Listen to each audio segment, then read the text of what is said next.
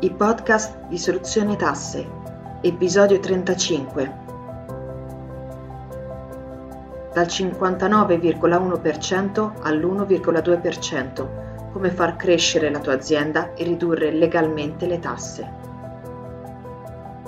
Ciao a tutti, benvenuti a questo nuovo webinar organizzato da Soluzione Tasse. È veramente un piacere come sempre essere qua con voi anche oggi per parlare di argomenti così importanti per le nostre aziende. Per chi non mi conoscesse, sono Gianluca Massini Rosati, sono il presidente e fondatore di Soluzione Tasse e Soluzione Tasse è ormai una delle più importanti aziende di consulenza in Italia, soprattutto in ambito, in ambito fiscale. Chiaramente questo non lo dico perché voglio eh, cullarmi su, su, qualcosa, ma semplicemente perché ormai siamo anche quotati in borsa, quindi insomma è senz'altro un'azienda eh, ormai grande che i suoi numeri li mostra, li mostra a tutti essendo una, un'azienda pubblica. Detto questo, quindi ho dedicato un secondo per presentarmi, sono qua con me due professionisti del nostro team, così li vado anche a presentare, a dire quello che fa Soluzione Tasse. Soluzione Tasse è un'azienda che si occupa principalmente di pianificazione fiscale e di diciamo, protezione del patrimonio, quindi aiutiamo gli imprenditori di, delle piccole e medie imprese a utilizzare quelle strategie, quegli strumenti che comunemente utilizzano le grandi aziende per ridurre il carico del fisco e appunto proteggere il patrimonio. Come lo facciamo? Lo facciamo attraverso un pool di professionisti che è composto da commercialisti, avvocati, consulenti del lavoro, abbiamo anche un ex capitano della Guardia di Finanza che collabora con noi e che quindi questo team di professionisti va a studiare queste soluzioni e le porta anche a disposizione appunto delle piccole e medie imprese. Eh, questi due professionisti sono qua con me oggi, quindi li vado a presentare, iniziando dalla dottoressa Eves Marcuzzi. Ciao Eves. Buonasera a tutti. E il dottor Matteo Ferrantino. Buonasera a tutti. E ben trovati. Ma, Matteo, ti vedo leggermente spettinato perché sei, so che sei appena atterrato da Dubai, vero?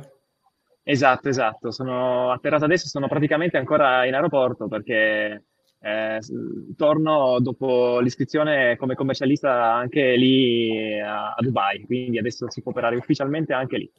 Benissimo, beh, questo fa parte chiaramente dei piani di sviluppo della nostra azienda, ormai chiaramente la maggior parte dei nostri clienti sono italiani, ma seguiamo anche un po' di, di internazionalizzazione in alcuni paesi e senz'altro i paesi del Medio Oriente sono paesi molto importanti dove ci sarà un grandissimo sviluppo anche nei prossimi anni. Però detto questo, quindi ci siamo presentati, non perdiamo altro tempo, oggi parleremo di, di sostanzialmente di come anche ridurre il, il, carico del fisco sulle nostre imprese per recuperare eh, chiaramente liquidità, metterla al sicuro e fare in modo che poi le nostre imprese riescano a crescere anche queste, grazie a queste nuove risorse.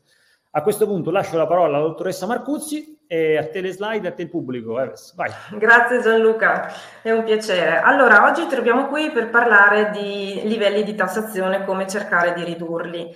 Secondo il rapporto della Banca Mondiale, ehm, per quanto riguarda il livello di tassazione nel mondo, purtroppo il carico fiscale contributivo sulle imprese italiane è aumentato dal 53,1% al 59,1%.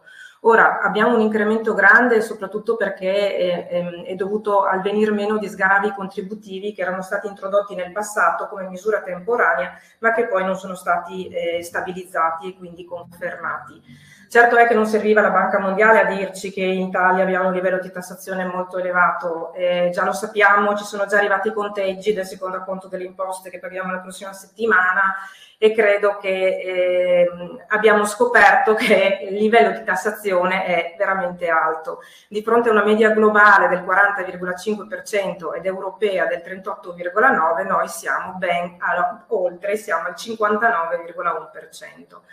Quindi eh, da cosa dipendono tutte queste tasse che andiamo a pagare? Allora una, una piccola parentesi la voglio fare sul termine tasse, che qui noi usiamo come sinonimo di imposte, di contributi e di tasse, fanno parte di tutte quelle che sono le entrate dello Stato, cioè quei prelievi coattivi di ricchezza che lo Stato fa nei nostri confronti che sono per le imposte quando deve finanziare la spesa pubblica, la tassa invece quando paghiamo un determinato servizio o tassa rifiuti.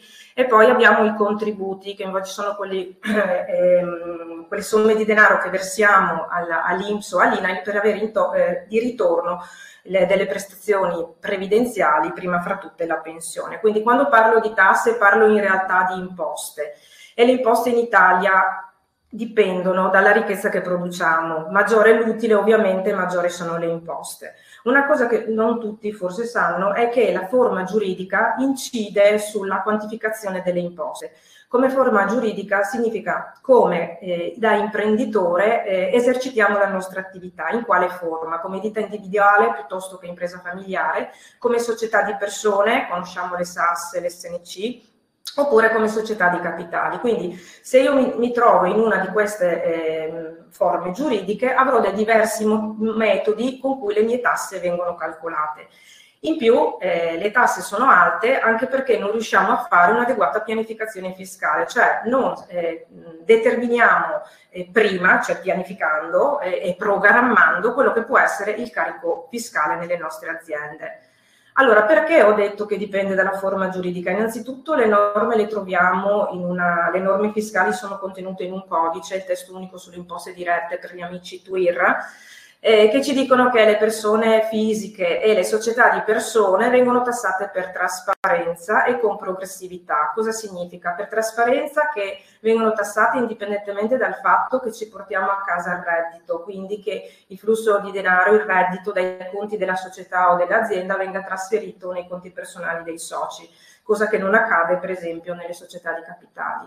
Per progressività intendo che eh, l'aliquota non è fissa, non è base, non è proporzionale, ma è progressiva, aumenta più che proporzionalmente. Si dice che va a scaglioni di reddito, scaglione da un scaglione iniziale del 23% per arrivare ad uno finale del ben 43%. Inoltre, se andiamo a vedere come vengono calcolate le imposte all'interno delle, per le società di persone piuttosto che le imprese individuali, ci accorgiamo che ci sono dei costi che non, sono, che non sono eh, deducibili dalle imprese individuali piuttosto che dalle società di persone. Quindi, oltre a scontare aliquote più elevate, il reddito imponibile diventa anche più alto e allo stesso reddito corrisponde una, una maggior tassazione. Questo non succede nelle società di capitali. Ehm, come faccio poi a, a, a, quindi se sono impresa individuale, società di persone o ehm, società in accomandita semplice, quindi società ehm, eh, in nome collettivo, diventare una SRL per raggiungere il mio obiettivo, quello di pagare meno imposte? Beh, sempl- semplicemente attraverso un'operazione di trasformazione. È un'operazione che viene fatta e, e, che ha una grande caratteristica fiscalmente neutra, cioè non genera plusvalori, quindi non vado a tassare nella mia eh, operazione di trasformazione alcuna materia imponibile. Quindi, eh, che cos'è questa SRL, questa società a responsabilità limitata? Perché eh, la, eh, la nominiamo? Perché ha due grandissime caratteristiche. Una è l'autonomia patrimoniale e l'altro è la personalità giuridica. Avere personalità giuridica significa essere il titolare dei diritti e dei doveri che nascono in capo all'impresa, quindi non, ehm, è proprio una persona che svolge, ehm, che, che, che esercita attraverso degli organi la, le responsabilità ricadono sulla società stessa. Mentre l'autonomia patrimoniale è un'altra caratteristica molto importante perché ci consente di dividere il patrimonio della società da quello dei soci ed è con il patrimonio della società che i creditori verranno soddisfatti.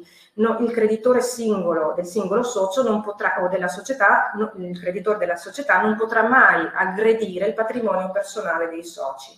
Quindi due le caratteristiche da tenere in, pre- in considerazione, l'autonomia patrimoniale e la personalità giuridica.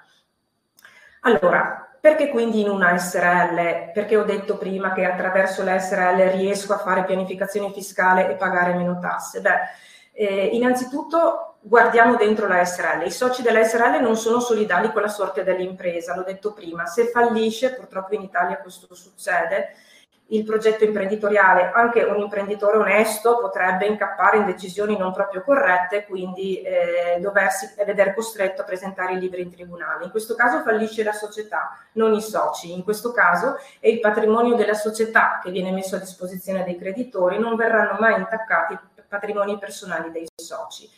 Come agisce la società? Attraverso un organo che si chiama organo amministrativo, che può essere composto da uno o più persone, amministratore unico, consiglio di amministrazione, i quali agiscono quindi saranno responsabili ovviamente delle scelte che fanno compiere alla società.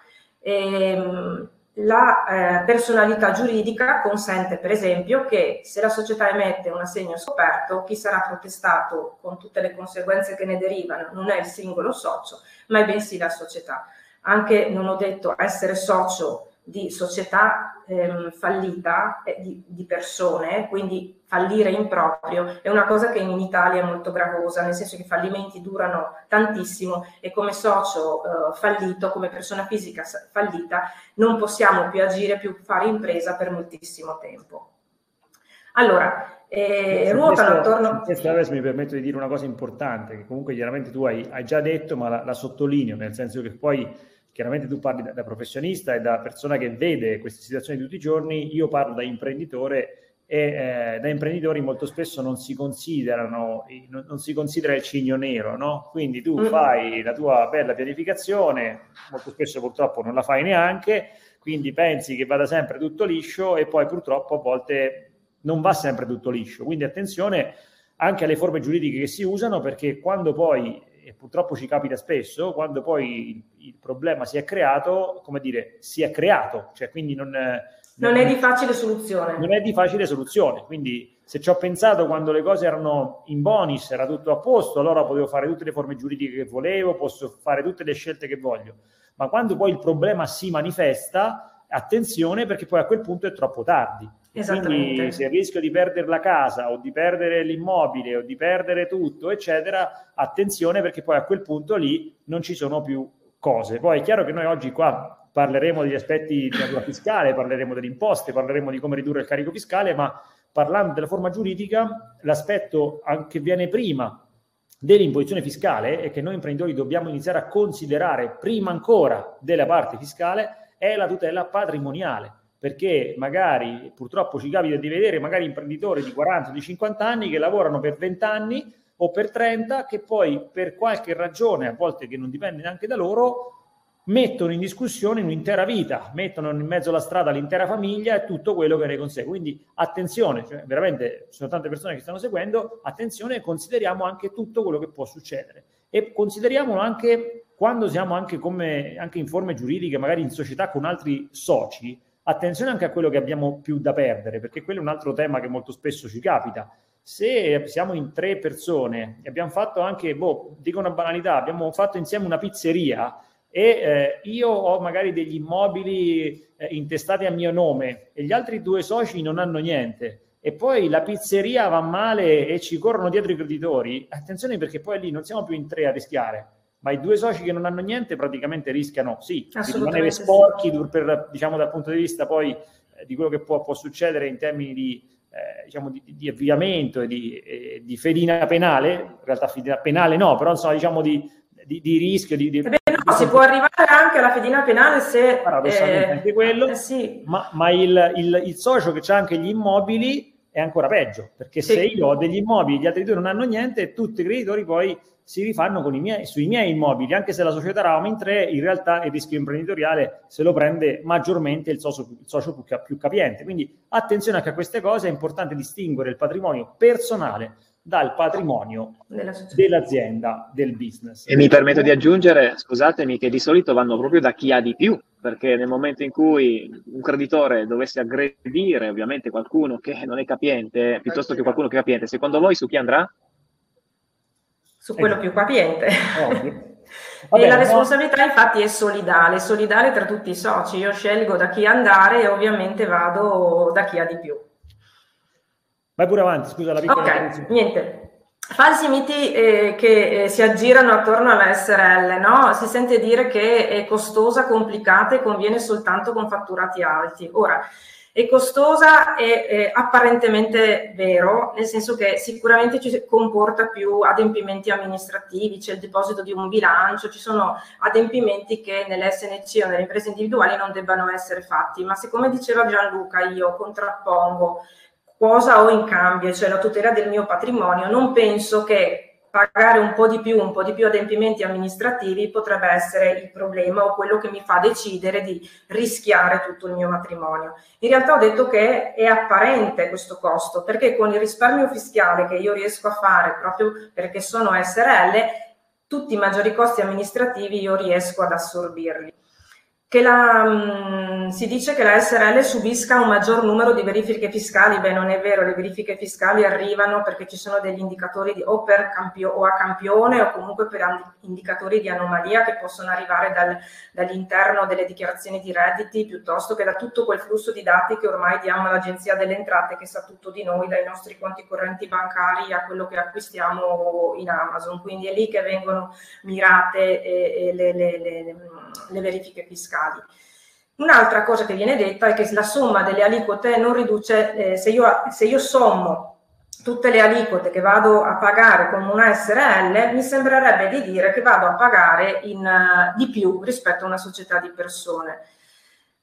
Poi vedremo che anche questo non è vero. Eh, la SRL è quindi la struttura più performante per pianificare e per mettere a riparo il tuo patrimonio, ma ciò non basta perché bisogna fare una pianificazione fiscale, perché apparentemente se io non mi comporto non, correttamente, non pianifico e non utilizzo tutti quegli strumenti che la normativa fiscale ci dà perché magari non li conosco o il mio consulente non li conosce, allora arrivo a un livello di tassazione che può essere anche superiore al 65%. Se io invece faccio un'adeguata pianificazione fiscale, quindi utilizzo bene in anticipo tutti gli strumenti, tutti i costi che mi posso dedurre, riesco a ridurre il mio carico fiscale e portarlo al di sotto del 30%.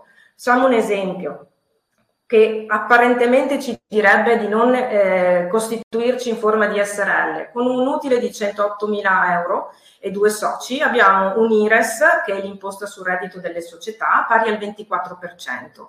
L'INPS che ricade sulla, sulla quota parte di reddito attribuita ai, ai due soci, che è un 24,12%, l'IRAP un 3,9%, quindi 4.012 euro, e una ritenuta sugli utili 20, di 20.245 euro, calcolata come 26% del, eh, degli utili che mi porto a casa. Questo per questo è un'imposta, parte della categoria della famiglia delle imposte, è diversa dall'IRPEF, ma diciamo che è un po' sua sorella, nel senso che ha la stessa funzione.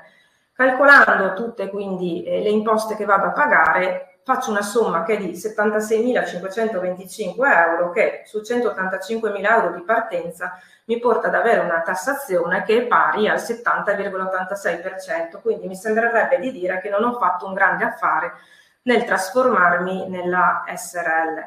In realtà però io devo partire eh, dal fatto che devo conoscere la normativa fiscale, devo usare tutti gli strumenti che la normativa fiscale mi dà.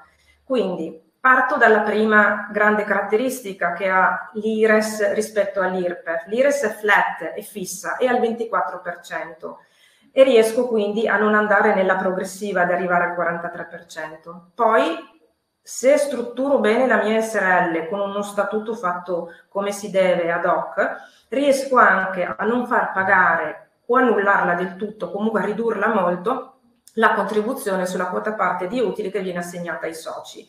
Questo si chiama pianificazione fiscale. Quali sono gli altri strumenti che noi che, che utilizziamo perché conosciamo, perché eh, sappiamo bene cosa prevede la normativa fiscale. Quindi il marchio con le sue royalties che mi consente di dedurre dal reddito di impresa, quindi risparmiare l'IRES sulle royalties che io pago. È vero che eh, qualcuno le percepisce, queste royalties sono di nuovi soci, quindi i proprietari del marchio, è anche vero che però questo reddito è un reddito diverso che sconta solo l'IRPEF e sicuramente non sconta mai la contribuzione, quindi ho un risparmio del 24%. Posso poi in una SRL all'organo amministrativo ehm, dare rimborsi chilometrici piuttosto che costi per le trasferte che sostiene, che sono costi deducibili in capo alla società, risparmio IRES e contribuzione e il, ehm, il, percettore sicuramente non ci paga eh, le tasse sopra perché sono costi e quindi un rimborso di costi sostenuti. Abbiamo poi il TFM, il trattamento di fine mandato, è parente di quello che noi conosciamo come TFR dal lato dipendenti, gli assomiglia ma non è proprio la stessa cosa, ma come concetto possiamo sicuramente assimilarlo, però cosa ci consente di fare? Di farlo accantonare all'azienda, dedurre costo, risparmiare quindi contribuzione e IRES e il percettore quando lo percepirà, quindi l'amministratore quando deciderà di riprendere, quando scadrà il mandato, quindi gli sarà pagato il TFM, ha il grande vantaggio di, ehm, di tassarlo con tassazione separata. La SRL poi può godere di crediti di imposta, ne abbiamo visti molti in questi, soprattutto in questi due anni di pandemia, credito di imposta sui beni strumentali oppure ancora meglio sulla formazione. Possiamo quindi rientrare dei costi che abbiamo sostenuto per spese su beni strumentali oppure per la formazione che adesso sta diventando sempre più strategica all'interno delle nostre aziende. Poi la SRL ci consente di strutturarci in holding che eh, a sua volta consente un'ulteriore pianificazione fiscale e un'ulteriore tutela del patrimonio, perché allora sì, metto a riparo tutto il patrimonio mio aziendale e con le ehm, SRL figlie che stanno al di sotto e che poi vedremo, posso svolgere le mie diverse attività e se qualcuna fa male, va male, la chiuderemo e ripartiremo il giorno dopo con, uh, con l'altra attività. Quindi eh, tutti gli strumenti che io ho descritto sono previsti dalla normativa fiscale, sono leciti, sono fiscalmente inattaccabili, devono essere ehm, fatti però con, conoscendo quello che prescrive la normativa, e quindi con tutta una documentazione a supporto e con una metodologia che eh, non può non prescindere la conoscenza della norma. Questi strumenti non possono essere applicati alle società di persone, alle ditte individuali o alle imprese familiari, quindi riesco nella SRL attraverso questi strumenti ad abbassare il mio carico fiscale e a ridurlo. E insieme quindi alla riduzione del carico fiscale riduco eh, contemporaneamente il rischio di impresa, lo limito a quella che è l'attività vera e propria di impresa e metto a riparo il patrimonio dei soci e il patrimonio, eh, sì, metto a riparo il patrimonio di tutti i soci che non potrà mai essere attaccato perché i creditori della società mai potranno andare a eh, farsi rivalere, come succede nell'SNC, come abbiamo detto prima, sul patrimonio del singolo socio che risponde solidalmente con tutti gli altri verso i creditori sociali.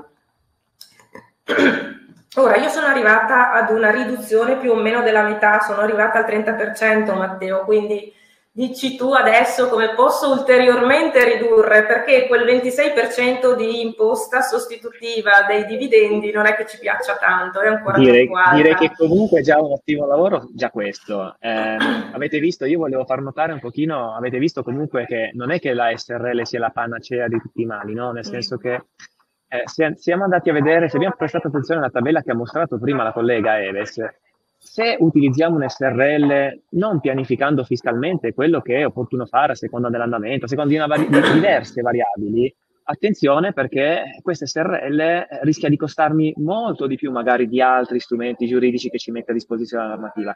Guardate, cioè, partiamo da 100.000 euro circa, questi 108.000 che sono in, in, in alto, e alla fine ho una dispersione di circa il 70% di quello che sono riuscito a guadagnare. Cioè io sono stato così bravo in azienda da generare un margine operativo di utile lordi al netto, eh, all'ordo delle tasse di 108 mila euro, quello che formalmente mi resterebbe in tasca di fatto è il 30% circa di quello che vediamo qui. Ecco perché io dico sempre attenzione, andiamo cauti, non è che basta pigiare un pulsantino, faccio una bella SRL e lì ho risolto tutti i mali del mondo, ok? Certo, ci sono degli strumenti, di caso in caso bisogna valutare quali si possono applicare, quali no, in che misura anche, non solo applicarli. E quindi in funzione di tutta una serie di variabili di strategia da mettere in atto, poi si può arrivare al risultato che ovviamente citava prima Eves. Da qui riprendo in mano io la palla e di fatto torno alla slide qui. Questa slide eh, mi fa capire molto bene che cosa accade sostanzialmente quando utilizzo come strumento giuridico un SRL, e cioè l'imprenditore assume un ruolo effettivamente proprio terzo, quindi da imprenditore terzo rispetto all'azienda. È come se si mettesse al comando, o meno a seconda di come la si vada a configurare, di un soggetto terzo, la SRL che vediamo sulla destra delle slide. Quindi c'è questa netta distinzione dal punto di vista giuridico. E attenzione, eh, capisco che si possano leggere sui giornali, su siti internet, su come dire un po' ovunque dall'amico di turno che non è vero, l'SRL non protegge, non è un soggetto staccato. Dipende sempre, dipende da come la si imposta, di come, dipende da come la si segua, dipende ovviamente come opero con quell'SRL, ma giuridicamente vi assicuro che nel momento in cui si utilizzi correttamente un SRL, questo soggetto è distaccato rispetto all'imprenditore, il che vuol dire che riesca a ottenere tutta quella serie di tutele di cui parlava anche in precedenza sia Eves che Gianluca. Ora, grazie all'SRL si possono fare tutta una serie di cose, che in primis ovviamente grazie al fatto che si possa eh, impiantare, mettere in piedi una pianificazione fiscale eh, più performante, è chiaro che si possono anche andare a ridurre i carichi fiscali di tasse rispetto a quello che può essere uno strumento giuridico come un SNC, una SAS o una ditta individuale. Ma non solo, cioè oltre a tutto ciò che vi già anticipato Eves, in verità poi si può andare anche ad agire eh, attraverso altri strumenti sempre collegati a società di capitali, all'SRL, al fatto che riesca addirittura a pagare solo l'1,2% di imposte, di tasse, su quello che l'SRL mi va a distribuire come utili al socio. Ok, quindi ho la mia bella SRL, società operativa, che arriva già in pianificazione ad ottenere una performance come quella che, eh, di cui parlava ovviamente Eves, oltre quello nella distribuzione degli utili riesco anche a portare fuori degli utili con una tassazione quasi esigua, praticamente quasi inesistente. Ok? Questo grazie a che cosa? A uno strumento che in Italia è assolutamente concesso e previsto dalla normativa che è la cosiddetta holding. Ora, io provo a semplificare il ragionamento delle holding perché poi in verità bisogna anche saperle correttamente sia costituire che andare poi a gestire, però semplificando e concedetemelo, è come se fosse un contenitore. Holding sta proprio per quello, il termine inglese mi dice proprio quello, è un contenitore, detiene qualcosa. Che cosa mi va a detenere? Mi può detenere delle quote societarie. È un'etichetta il termine holding, sempre semplificando, ripeto, solo per far capire meglio quale sia il messaggio, ma ribadisco, attenzione, la semplificazione non vuol dire che ovviamente domani mi sveglio e a prescindere, senza fare valutazioni, senza averla mai gestita, affidandomi magari a qualcuno che neanche le abbia mai viste, ripeto, ah, mi basta solo andare a pigiare un pulsante al notaio e dire, oh, caro notaio, voglio costituire una holding, perché, ripeto, non è così, ok? Quindi, come vedete, la holding o capogruppo, come la si voglia chiamare, è una società sostanzialmente controllante di solito, ed è una società che possiede appunto quote di altre società. Ha come oggetto sociale la detenzione di beni mobili, immobili o partecipazioni, poi in verità esistono tantissime tipologie di holding, una moltitudine di holding che ovviamente devono essere configurate proprio in funzione di quella che è l'esigenza, di quelli che sono gli obiettivi, di quello che è, è meglio per la situazione ovviamente del momento. Quindi avere una holding dal punto di vista poi della tutela significa proprio creare una barriera tra i rischi di impresa, che l'azienda ovviamente operativa può avere, e il patrimonio che vado a segregare nella holding stessa. Ok? Quindi i beni sostanzialmente che voglio proprio tutelare, quelli di cui parlava Eves prima, che voglio andare a proteggere, non sono aggredibili perché li vado a inserire in questo contenitore ulteriore, questa holding. Ok? Motivo per cui, di fatto, nel momento in cui la mia bella holding operativa dovesse mai avere un problema, perché come ricordava Gianluca, attenzione non è che problemi bussano alla porta il giorno prima e ti avvisano, purtroppo non funziona così. Quindi, nel momento in cui voglio programmare magari la protezione di certi beni, è chiaro che devo compiere una serie di operazioni, di atti che portino magari a segregare il patrimonio con taluni strumenti, tra i quali ci può essere per l'appunto anche quella della holding. Mi permetto, Matteo, di aggiungere una cosa importante. Perché... Ovviamente il messaggio di Luca è chiaro, no? Non mi basta solo costituire una holding per risolvere anche in quel caso la panacea dei mali, degli utili, della protezione patrimoniale e altro. Attenzione, bisogna valutare. Io non voglio che poi domani ci troviamo con le persone, i nostri cari amici, che ci bussino alla porta senza ovviamente aver fatto approfondimenti. Ci dicono, ah, ho fatto la holding, ma mi è successo questo, questo e quest'altro eh, e ce l'avevi detto tu. No, noi non stiamo dicendo dovete per forza fare una devi stai dicendo che permette ovviamente di arrivare a taluni vantaggi sia in termini di protezione patrimoniale sia in termini di pianificazione fiscale, ma è chiaro che vanno A ponderati, B capire come diceva Gianluca, ci sono le, Gianluca, le premesse per poter eh, andare a operare magari con quel tipo di strumento giuridico e soprattutto, ripeto, poi ci permette di avere anche una protezione patrimoniale. Come vedete qui, quindi i vantaggi della holding sono molteplici in verità, ma li possiamo racchiudere in due, che sono quelli di natura patrimoniale, cioè una protezione patrimoniale, e quelli di un risparmio fischia- fiscale med- mediante quello che noi definiamo lo schema di holding trading. Proviamo a vedere un pochino meglio proprio come funzioni allora questo schema di holding trading. Torniamo all'esempio che aveva fatto Eves, la collega in precedenza, quando parlava della SMC divisa fra i due soggetti, i due soci o dell'SRL divisa fra due soci ulteriori. Gli stessi due soci, invece che essere soci direttamente in una società operativa, in una SRL o una SMC operativa, sono soci invece di una holding, la cosiddetta, la chiamiamo qui Alfa Holding SRL, la capogruppo di cui parlavamo prima, e quindi loro sono direttamente soci di questa società.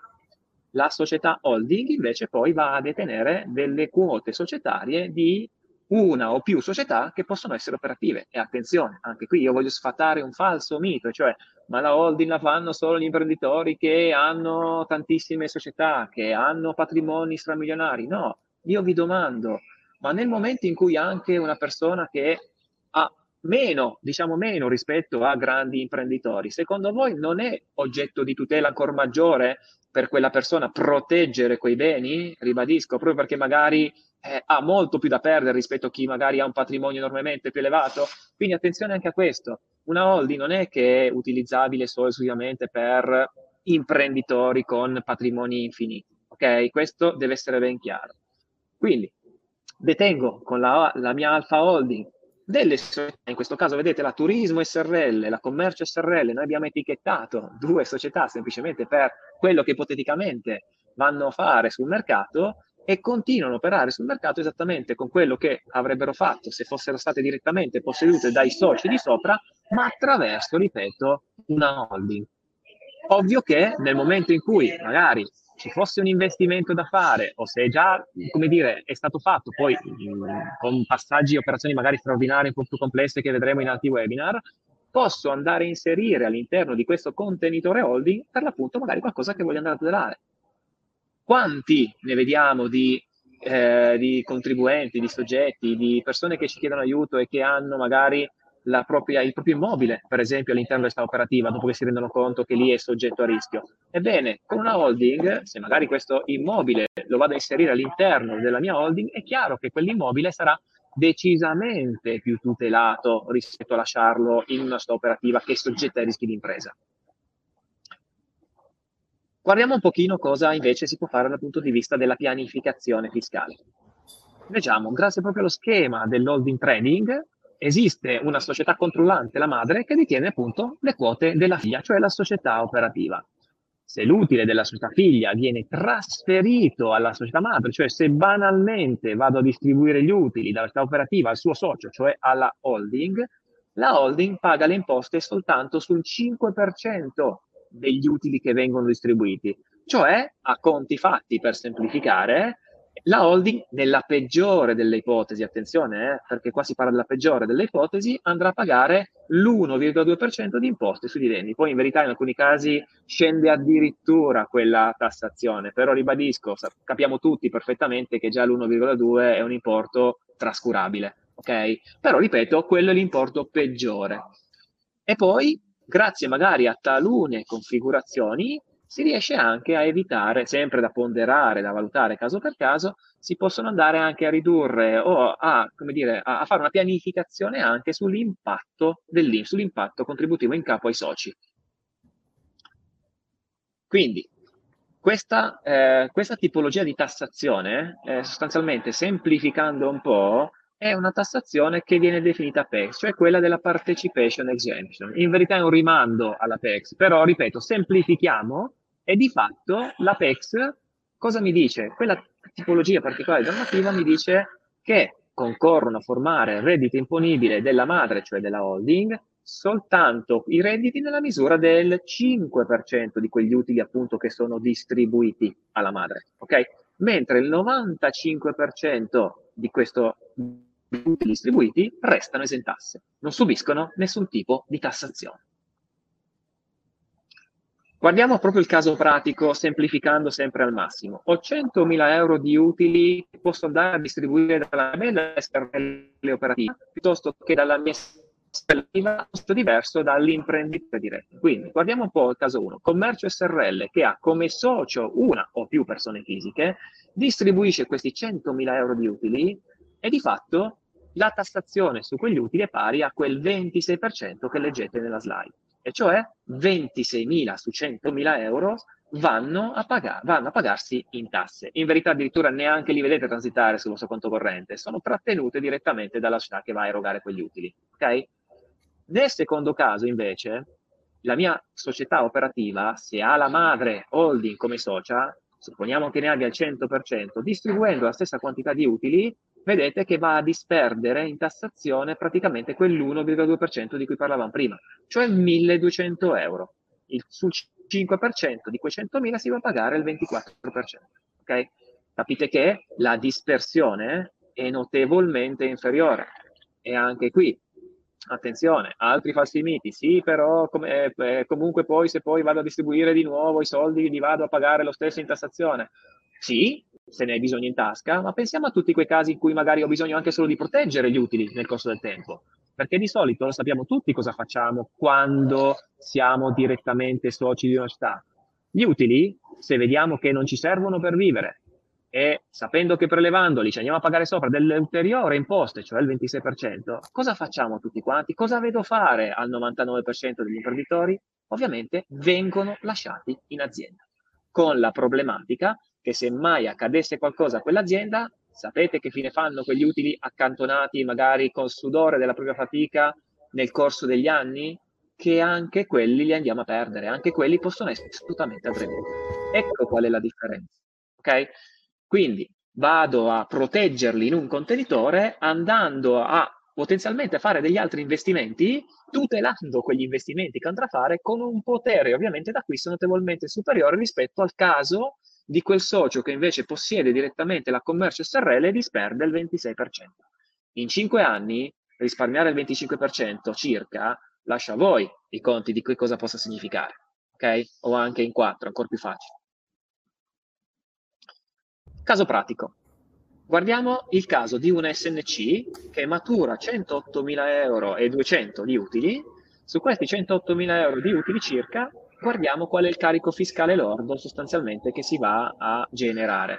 Per lordo intendo ovviamente sia semplifico quello fiscale che contributivo. Non me ne vorranno i più tecnici se assimilo i contributi a delle tasse e non è sicuramente corretto tecnicamente, però probabilmente io sono certo che se chiedessi alla maggior parte di voi se potessero anche risparmiare in parte dei contributi, se come dire quello non, possono non vederlo come un vantaggio, ecco, sono certo che mi direbbero lo vediamo assolutamente come un vantaggio. Ok? Quindi, su 108.000 euro di utili, l'imposizione tra fisco, contributi, IRAP, vedete, i numeri sono lampanti, disperdo 32.000 euro abbondanti tra IRPEF addizionali e quant'altro, 5.400 euro di IRAP societaria, più quei 26.000, quasi 27 di IMSS che i soci dovranno pagare ovviamente su quell'utile lordo, perché ricordo che sull'utile fiscale i soci che prestano opera all'interno della SNC in questione ovviamente devono pagare l'IMSS che all'incirca ammonta al 24% semplificando di quelli che sono gli utili lordi della società. Ok? Vedete che quindi in sostanza ho 60, più di 64 mila euro che vado a disperdere in, ter- in, termini di imposte e contributi di tassazione, se vogliamo generalizzare, e cioè ho praticamente quasi il 60% di dispersione rispetto a quanto sono stato bravo, cioè ai 108 mila euro che magari sono riuscito a generare in capo all'azienda. Ok? Attenzione, eh, noi stiamo anche torno alla slide, trascurando quelli che sono gli acconti, perché poi nel mondo reale sapete tutti perfettamente che oltre a quelle che sono le imposte correnti, entra in gioco tutto quel meccanismo anche di saldi più acconti per l'anno successivo. Quindi in taluni casi sappiamo che addirittura in casi estremi è doppio l'importo, cioè posso andare a pagare più di quello che addirittura è stato l'utile. Ok? Guardiamo invece se quella SNC la andassimo a pianificare facendola, come dire, andando a portarla a uno strumento giuridico quale un SRL. Poi, come andarla a far arrivare ad essere un SRL, ci sono diverse operazioni, è chiaro che vanno valutate di caso in caso, la più classica è quella della trasformazione, quindi la mia XSNC diventa trasformandosi XSRL e attenzione perché faccio queste premesse perché, perché poi non tutti possono trasformarsi ma magari ci sono anche altre soluzioni che si possono andare ad attuare ci capita diverse volte Gianluca di soggetti, di persone, di, di amici che arrivano e ci dicono voglio trasformarmi perché? Perché ho sentito dire che ci possiamo trasformare e ottenere vantaggi. Boh, vediamo, dipende, non è sempre così. E a volte neanche ci si può trasformare, oppure ci si può trasformare programmandosi nel tempo. Quindi non è che anche in questo caso schiocco le dita, diventa SRL e tutto diventa eh, bellissimo, ok? Bisogna assolutamente prima valutare i casi, ok? Quindi, una volta che la mia XSNC è diventata XSRL, questa XSRL può passare direttamente sotto quella madre che abbiamo chiamato Alpha Holding con altre particolari operazioni che anche in questo caso cambiano, possono essere differenti di caso in caso. Ora io sto semplificando e la maggior parte delle quali, se non quasi tutte, sono addirittura esentasse in maniera lecita, cioè io posso far passare le quote della mia bella XSRL trasformata in capo a una holding assolutamente senza tassare, senza tirar fuori un centesimo di imposte e contributi. Ribadisco, occorre sempre valutare caso per caso, ma studiato il caso, molto facilmente si possono ottenere i risultati di cui parlo. Okay? Quindi la XSRL, fatto questo passaggio, vedete, diventa posseduta al 100% dalla nostra Alpha Holding SRL. Che cosa capita allora in termini di eh, impatto dal punto di vista della pianificazione fiscale delle tasse? Guardiamo un pochino quello che possono essere gli strumenti che possono essere messi in piedi in questo caso, un caso ovviamente generico. Abbiamo la nostra SRL che aveva sempre gli stessi 108.000 euro del caso precedente, dove ricordo nel caso precedente andavamo a disperdere praticamente il 60%, quindi gli stessi 108.000 euro di utili, cioè sono stato bravo, ho generato 108.000, vediamo con quel tipo di pianificazione che cosa può andare a accadere in termini di tasse. Quindi la società, la SRL, subisce tutta una serie di costi, chiamiamoli, ripeto, sempre andando in maniera molto generica, e mi perdoneranno di nuovo i tecnici, vengono generati all'interno dell'SRL tutta una serie di costi buoni. Dico buoni semplicemente perché sono costi assolutamente leciti e legali. Eh? Sono assolutamente costi che possono ricorrere, sono assolutamente riconosciuti dalla normativa e che sono, ripeto, tranquillamente pianificabili. Quindi, o il mio bel CDA, magari i due stessi soci dell'SRL operativa, o meglio, gli ex soci dell'SNC, oggi magari amministratori all'interno dell'SRL operativa, che percepiscono un loro compenso da amministratore. Okay? Su questo compenso ovviamente ci sono delle imposte, dei contributi da pagare, quindi su 30.000 si pagano 17.000 euro circa di imposte e contributi, attenzione, quindi non sono solo imposte, di imposte, di questi contributi, quindi degli, dei contributi che sono all'interno di questi 17.000 euro, in verità poi sappiamo che come per i dipendenti i due terzi li sostiene, li paga, per intenderci, direttamente la SRL operativa. E quindi anche quelli diventano un costo deducibile e sono questi altri 6.800 euro che troviamo sotto i 3.800, i 30.000. Quindi costi che vanno ulteriormente ad abbassare quell'utile originario, ovviamente, dei 108.000 euro di cui discutevamo prima per l'SNC. Dopodiché, gli amministratori, ovviamente, nel momento in cui dovessero effettuare delle trasferte, hanno il vantaggio che queste trasferte le possono monetizzare andando a pagarci, come vedete, sostanzialmente sopra zero tasse, zero imposte, zero contributi. Stessa cosa per due amministratori magari che Ide- idealmente fanno 25.000 km all'anno con un rimborso chilometrico ovviamente è stimato ma può variare di caso in caso e qua siamo stati molto prudenti 10.000 euro di rimborsi chilometrici che ovviamente vanno a diventare un costo per la società e che sono tassati come vedete zero sui soggetti che percepiscono questi imposti ok? Allo stesso modo, un altro strumento che siamo andati a inserire è quello del trattamento di fine mandato di cui parlava Ines all'inizio, 30.000 euro accantonati che diventano costi ulteriori per la STA, sui quali ovviamente in futuro ci saranno delle tasse da pagare, però le dobbiamo tenere in considerazione. È vero che le pagheremo queste tasse quando effettueremo questa liquidazione, ma è corretto tenerne conto anche nel nostro, nella nostra simulazione. Dopodiché, all'interno del, di, di determinati contesti, è fattibile ovviamente erogare anche delle royalty, delle royalty per magari un marchio posseduto da uno o più soggetti e questo marchio, queste royalty che vado a erogare diventano un ulteriore costo che mi abbassano l'utile della società, quindi mi abbassa l'impatto fiscale sulla società. È chiaro che queste royalty non sono esentasse, qui sopra ovviamente la tassazione è stimata in questi 5.600 euro che vedete accanto, però ripeto, sono costi che vanno ad abbattere l'utile fiscale della società. Quindi se andassimo a fare la somma di tutti i costi che io ho definito in maniera molto generica buoni, questi costi sostanzialmente da 108.000 da cui partivamo di utile della società, è chiaro che mi appiattisce l'utile societario a 2.000 euro circa, questi 2.274 che trovate nella slide, e qui sopra la società andrà a pagare delle, ovviamente delle imposte che sono l'IRES e l'IRAP del caso. Okay? Dopodiché, nel momento in cui andassi a distribuire gli utili della società, magari accantonati nel corso degli anni, quegli utili ovviamente sconteranno una tassazione ovviamente pari a zero, ok? Eh, pardon, pari all'1,2% abbassabile fino a zero. Ora, in alcuni casi magari gli utili non vanno a essere evidenti, ma nulla mi vieta di distribuire utili di anni pregressi o futuri nel momento in cui ovviamente li avrò concretizzati. Ok? Quindi guardiamo un po' l'impatto di tutto quello che troviamo nella slide. Ah, siamo partiti da 108.000 euro, gli stessi 108.000 euro dell'SNC di prima, andiamo a disperdere circa 35.000 euro in imposte, cioè il 32% contro il 60% circa. Ora, stiamo parlando di quasi la metà in termini di dispersione, che è un risultato ovviamente decisamente più performante. Okay?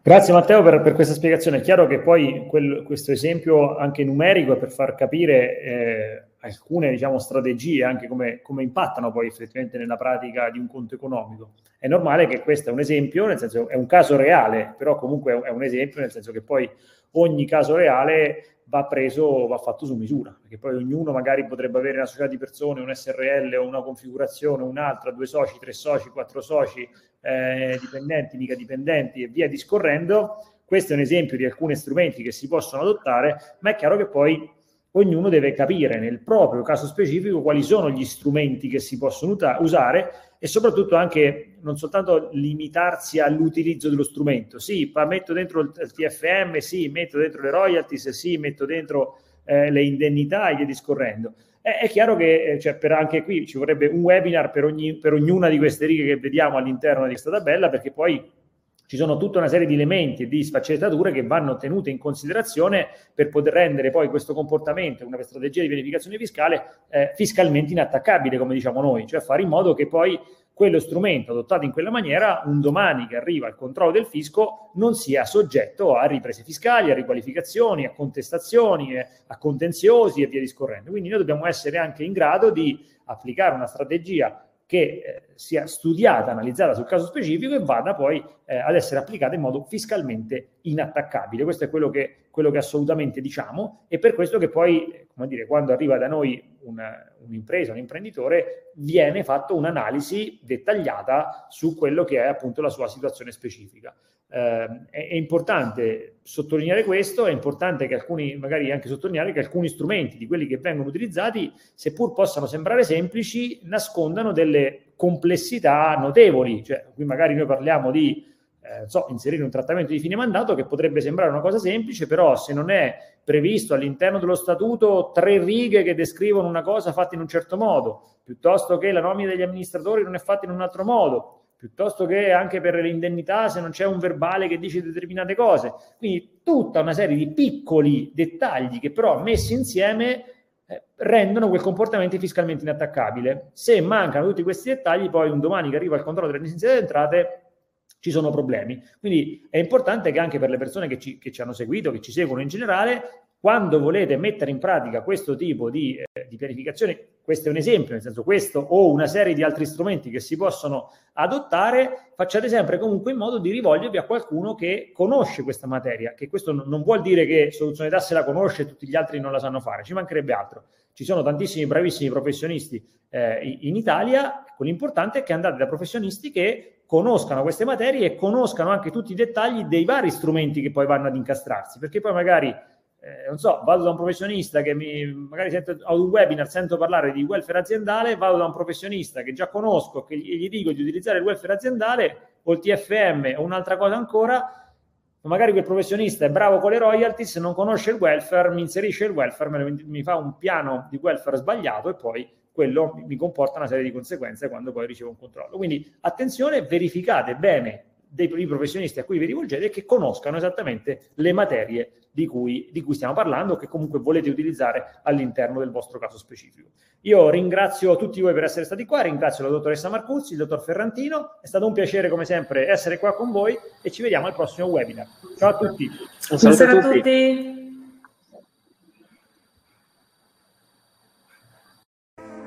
I podcast di Soluzione Tasse.